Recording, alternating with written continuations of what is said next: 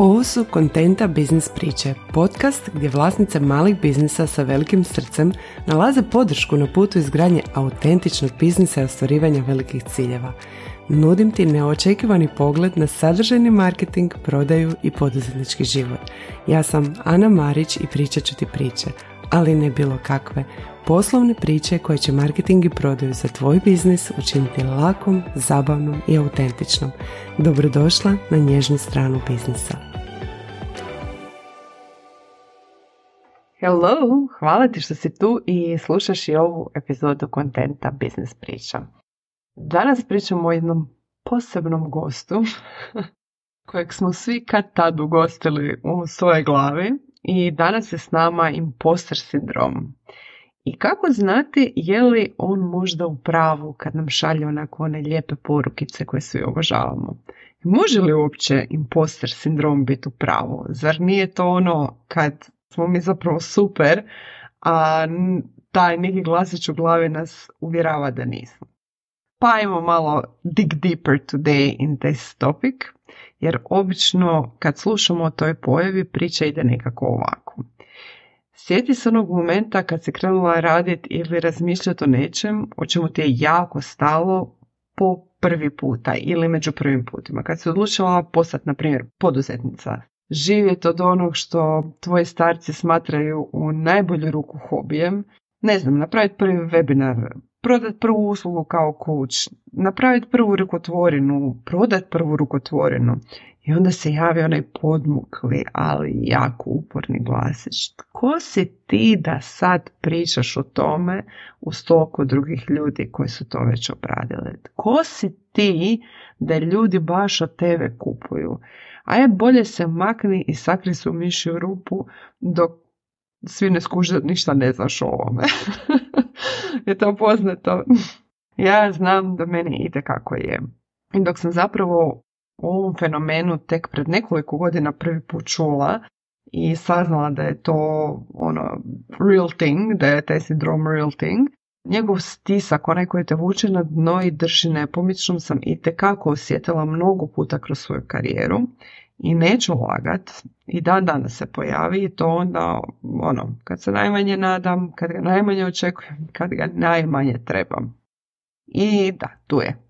I koliko god fizički dokazi doslovno o svemu što sam postigla i svemu što moje klijentice postižu uz moju pomoć i kako postoje, ja se još uvijek, barem na kratko, znam susret s tim znam li ja uopće šta radim i kome ovo sve skupa uopće koristi.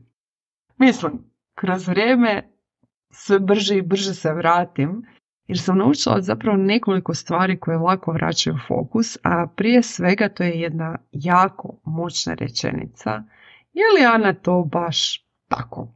Kako si ti sad izrecitirala u svojoj glavi? Ili kako ti je taj tvoj imposter sindrom rekao?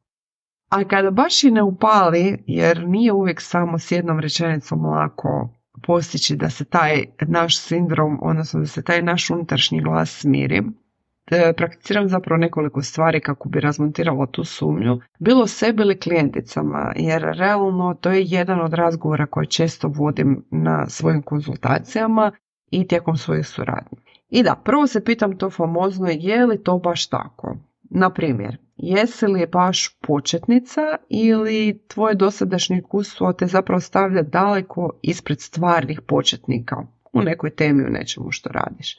Druga stvar je s kim se ti to zapravo uspoređuješ i ovo je baš jako, jako bitno jer ne moramo biti najbolji na svijetu u nečemu što već radimo da bi bili odličan izbor za nekoga u tom datom momentu sa tim svojim znanjem.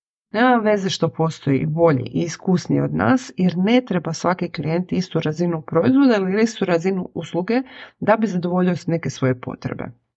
I isto tako, druga strana medalje je da li mi zbilja uspoređujemo sebe s nečim kompetencijama, stvarnim stanjem kompetencija ili samo uspoređujemo nečiji dobar marketing pod navodnike, onaj dobar ono moje usta, hvalite me, sa onime što stvarno je i onome što mi jesmo i što mi nudimo i što ta neka druga osoba može ponuditi. I treća stvar je definitivno što govore dokaze. što kažu tvoji, moji klijenti, kakve rezultate imaju.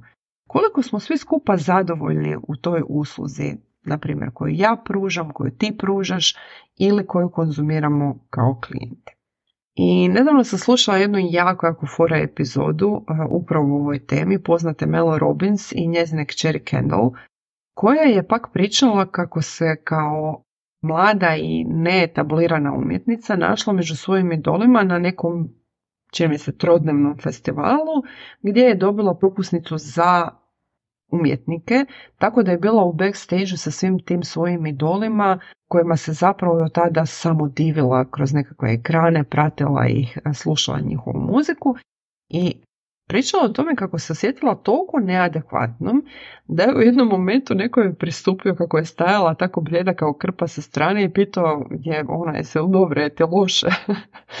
I da, i taj osjećaj zapravo kad se nađemo u takvoj jednoj situaciji da smo varalice i da će netko u svakom momentu shvatiti da nismo tu gdje pripadamo je upravo takav i izaziva čak i fizičku reakciju, muku, nelagodu, strah.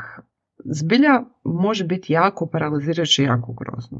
I tako Kendall priča nakon što je provela neko vrijeme u apsolutnom hororu od situacije u kojoj se našla, odlučila je zapravo zamijeniti taj strah i taj osjećaj neadekvatnosti sa zahvalnošću što uopće ima priliku biti tu, što je dobila tu priliku da bude među tim sjajnim ljudima i zapravo na kraju je priča imala pozitivan obrat, napravila od tog vikenda najbolje, stekla nova iskustva, poznanstva, uživala u društvu tih ljudi kojima se zapravo do sad samo divila s druge strane nekog ekrana. Ta epizoda je bila zaista sjajna i puna dobrih uvida, mislim da je negdje u osmom mjesecu izašla pa ako želiš poslušaj i svakako preporučam. A jedna od stvari koje je Kendall tada rekla me posjetila na e, nedavnu vježbu koju sam zadala klijentice unutar naše suradnje, a koju ću kasnije u epizodi podijeliti s tobom. Rečenica koju je Kendall tada rekla je I am not an imposter as a beginner. U grubo rekli bi nisam varalica jer sam početnik, nisam varalica kao početnik. I to se naslanja na sve ovo što sam gore rekla, a to je točno s kim se mi uspoređujemo da bi zaključili da smo od nekoga gore. Da bi zaključili da za nekim kaskamo, da bi zaključili da nismo na razini na kojoj bi trebali biti. Gdje smo mi, gdje je taj nekakav, ajmo reći, osoba s kojim ili osobe s kojima se uspoređujemo i koliko je to zapravo stvarno stanje. I prije nego što krenem na vježbu, voljela bi da sa mnom podijeliš svoje iskustvo sa imposter sindromom i kako se s njime nosiš i svakako sve neke korisne priče i savjete, resurse podijeliš na svom Instagramu, stoga obavezno piši mi. Ako si na Spotify tipkaj u sekciju za pitanja, na YouTube u komentarima, ako slušaš na nekim drugim platformama kao i uvijek, slobodno mi se javi na Instagramu, et ana, donje crta, maric, donje crta, contenta, odnosno kontenta. I da se osvrnem sada na pitanje iz naslova. Kako znati je li taj naš imposter sindrom u pravu? Jer s druge strane ima i onaj drugi fenomen, zove se Dunning-Krugerov efekt, koji kaže da što manje znamo o nekoj temi je naše samopouzdanje u toj temi veće. Jer s većim znanjem postajemo svjesni koliko toga još zapravo imamo i možemo naučiti, koliko nekih varijacija na temu tu ima, koliko je naše znanje zapravo krhko. I onda taj imposter sindrom promatramo nekako drugim očima. Jesmo li mi zapravo dovoljno dobri da za nešto što radimo dobivamo novce? I to je po meni onako i validno pitanje, jer želimo pružiti uslugu koja je vrijedna novaca. I već sam na ovom podcastu pričala dosta o našoj odgovornici za tu neku uslugu, za bilo šta za uslugu, za proizvod koji pružamo. Znači pod uslugom mislim i na proizvode jer i proizvodi zahtijevaju od nas, znači što god da izrađujemo neku razinu znanja i neku razinu kompetencije da bi ih uopće proizveli, napravili i pružili drugoj strani, a da ona bude najbolja moguća. Ali ne najbolja moguća u odnosu na sve slične e, usluge ili proizvode koji postoje na ovom svijetu, nego u odnosu na ono što smo obećali, u odnosu na ono što naplaćujemo, u odnosu na ono što naš neki idealni klijent treba od nas.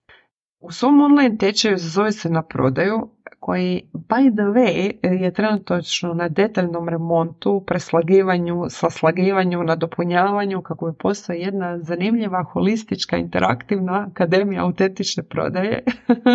o boj, o boj, o boj, o boj, kako je to uzbuđenje i koliko se toga odvija behind the scenes. A naravno ugostili smo i tu mog osobnog imposter sindroma, da se razumijemo. Nadam se i uspješno ga otjerali. I to je nešto na čemu definitivno zadnje vrijeme jako puno radim. Uglavnom, da se vratim na misao. Dakle, u tom tečaju sam u jednoj od lekcija spomenula primjer. Studentu ne treba savjetnik za velike korporacije kako bi riješio njegov problem. Niti bi ga se taj student mogao priuštiti, niti bi ovaj htio rješavati probleme studenata. Bilo je, čini mi se, riječ o poslovnom savjetovanju. I u tome je dio mudrosti. Ne moraš imati svo znanje i svu vještinu svijeta kako bi bila adekvatna na neki način pomagati onima koji trebaju baš tu razinu znanja i vještine koje ti posjeduješ. A drugi dio mudrosti je zapravo procijeniti na kojoj si razini. E pa sada izvadi onu svoju kontenta bilježnicu, by the way, baš me zanima, ja stalno spomenem tu kontenta bilježnicu, ja baš onako zamišljam u svojoj glavi kako pišete u svoje male kontenta bilježnice, pa me zanima postoje li te kontenta bilježnice, ako je neko je oformio, neka se slobodno javi i tagira me na Instagramu, rado ću to prošerati. Uglavnom, izvadimo te kontenta bilježnica barem u svojim glavama jer s tobom dijelim vježbu koju sam radila s klijenticom kao dio strukturiranja njezine usluge. Vježba se zapravo sastoji od tri levela i krenula je od toga da je ona isto imala problema sa jednom vrstom imposter sindroma, nije bila sigurna gdje se nalazi i kako uopće da pristupi toj usluzi jer je bila uvjerena da još uvijek nije dovoljno dobra da bi se time bavila. Ono što smo napravile smo uzeli znači tri levela. Samo procjenu trenutačnog stanja, procjenu gdje se kao stručnjakinja vidiš u budućnosti i korake kako doći između trenutačnog i budućeg stanja. E sad, prvi korak je samo procjena. Znači, koja je moja trenutna razina znanja i što realno sada u ovom momentu mogu ponuditi klijentima. Evo, recimo, na primjer, radiš na uvođenju nekog sistema, ne znam, vođenja faktura. Možeš li trenutačno nekoga samo provesti kroz check listu potrebnih elemenata jer tog nekog sistema, jer ni samo baš nemaš neko preduboko znanje o tome i Znači to je ono što je tvoja trenutačna razina. Ili možda možeš i stvoriti, implementirati sistem, ali recimo samo za poduzeće do tri zaposlena a na primjer uvođenje tog stvarnog sistema i implementacija nekakvog poduzeća od 10 plus zaposlenih je trenutačno izvan tvojih mogućnosti jer nemaš te kapacitete ni resurse. Znači u prvom tom koraku mi procjenjujemo gdje smo. I tu zbilja i sve ove druge stvari koje sam navela pokušavamo biti nekako objektivni, pokušavamo se izvaditi i razmišljati kao da pričamo, kao da procjenjujemo nekog drugog, a ne samoga sebe, jer je tu od velike važnosti da budemo brutalno iskreni prema sebi. Druga stavka je budućnost. Kada budemo na nekoj zamišljenoj razini znanja o materiji, znači mi svi znamo koji je nekakav, ajmo reći, maksimum onoga što bi mogli kao pojedinci, kao nekakvi stručnjaci, ajmo reći najveći stručnjak u branši zna i nudi. I do koje razine mi uopće želimo doći. E sada, kada dođemo do razine, ono što se trebamo pitati je s kakvim mi firmama, s kakvim mi pojedincima, s kakvim mi klijentima zapravo želimo surađivati. Koje su njihove poslovne filozofije? Sad zašto je to bitno? Jer možda zaključimo da želimo, želimo li uopće ići dalje od nekog tog svog trenutačnog levela. Jer tko će me dočekati na toj nekoj višoj razini? I sad ovo ostajanje na nekom trenutačnom levelu ne, ne znači nužno da nećemo širiti ili produbljivati znanja, ali možda ćemo to raditi sasvim fokusirano na trenutačnu vrstu tržišta bez nekakve želje za ekspanzijom. Evo da se nadovežem na onaj primjer gore o poslovnom savjetovanju i studentima. Možda ćemo tražiti nove i uzbudljive načine kako pomagati tim studentima, ne znam, pomoću novih tehnologija, jednostavnije na drugčiji način, umjesto da skupljamo neka specifična znanja koja će nas onda prometnuti u nekakvog konzultanta za korporacije. I treća stavka u ovoj vježbi su koraci putem kojeg ćemo dolaziti od trenutačnog tog stanja naše ekspertize do naše buduće ekspertize. Što po tim mislim? Kako ću koncipirati svoju trenutnu ponudu da se otvorim vrata razvijanju, testiranju i na kraju toj nekoj ekspanziji? Kako ću umjesto da skupljam pasivno znanje sa dodatnim edukacijama, certifikacijama, certifikacijama, to uopće riječ, edukacijama, certifikatima i tako dalje, kako ću to znanje koristiti kroz trenutačni level usluge, da bi što bolje pripremila uslugu koju ću, kada bude pravi timing, pravi moment, moći prodavati iz iskustva i samopouzdanja rada na stvarnim slučajevima. Ovo je, nije laka vježba, ali zapravo su tri koraka koje možemo proći da bi testirali svoje, znači od onog gdje se sad nalazimo do onoga što želimo proći u nekakvom realnom vremenu i da bi mogli napraviti jedan dobru bazu, e, jedan dobar plan za buduću ekspanziju, umjesto da samo razmišljamo gdje smo sada a gdje nismo, gdje nismo, koje je to buduće nešto što mi postojimo, gdje nije.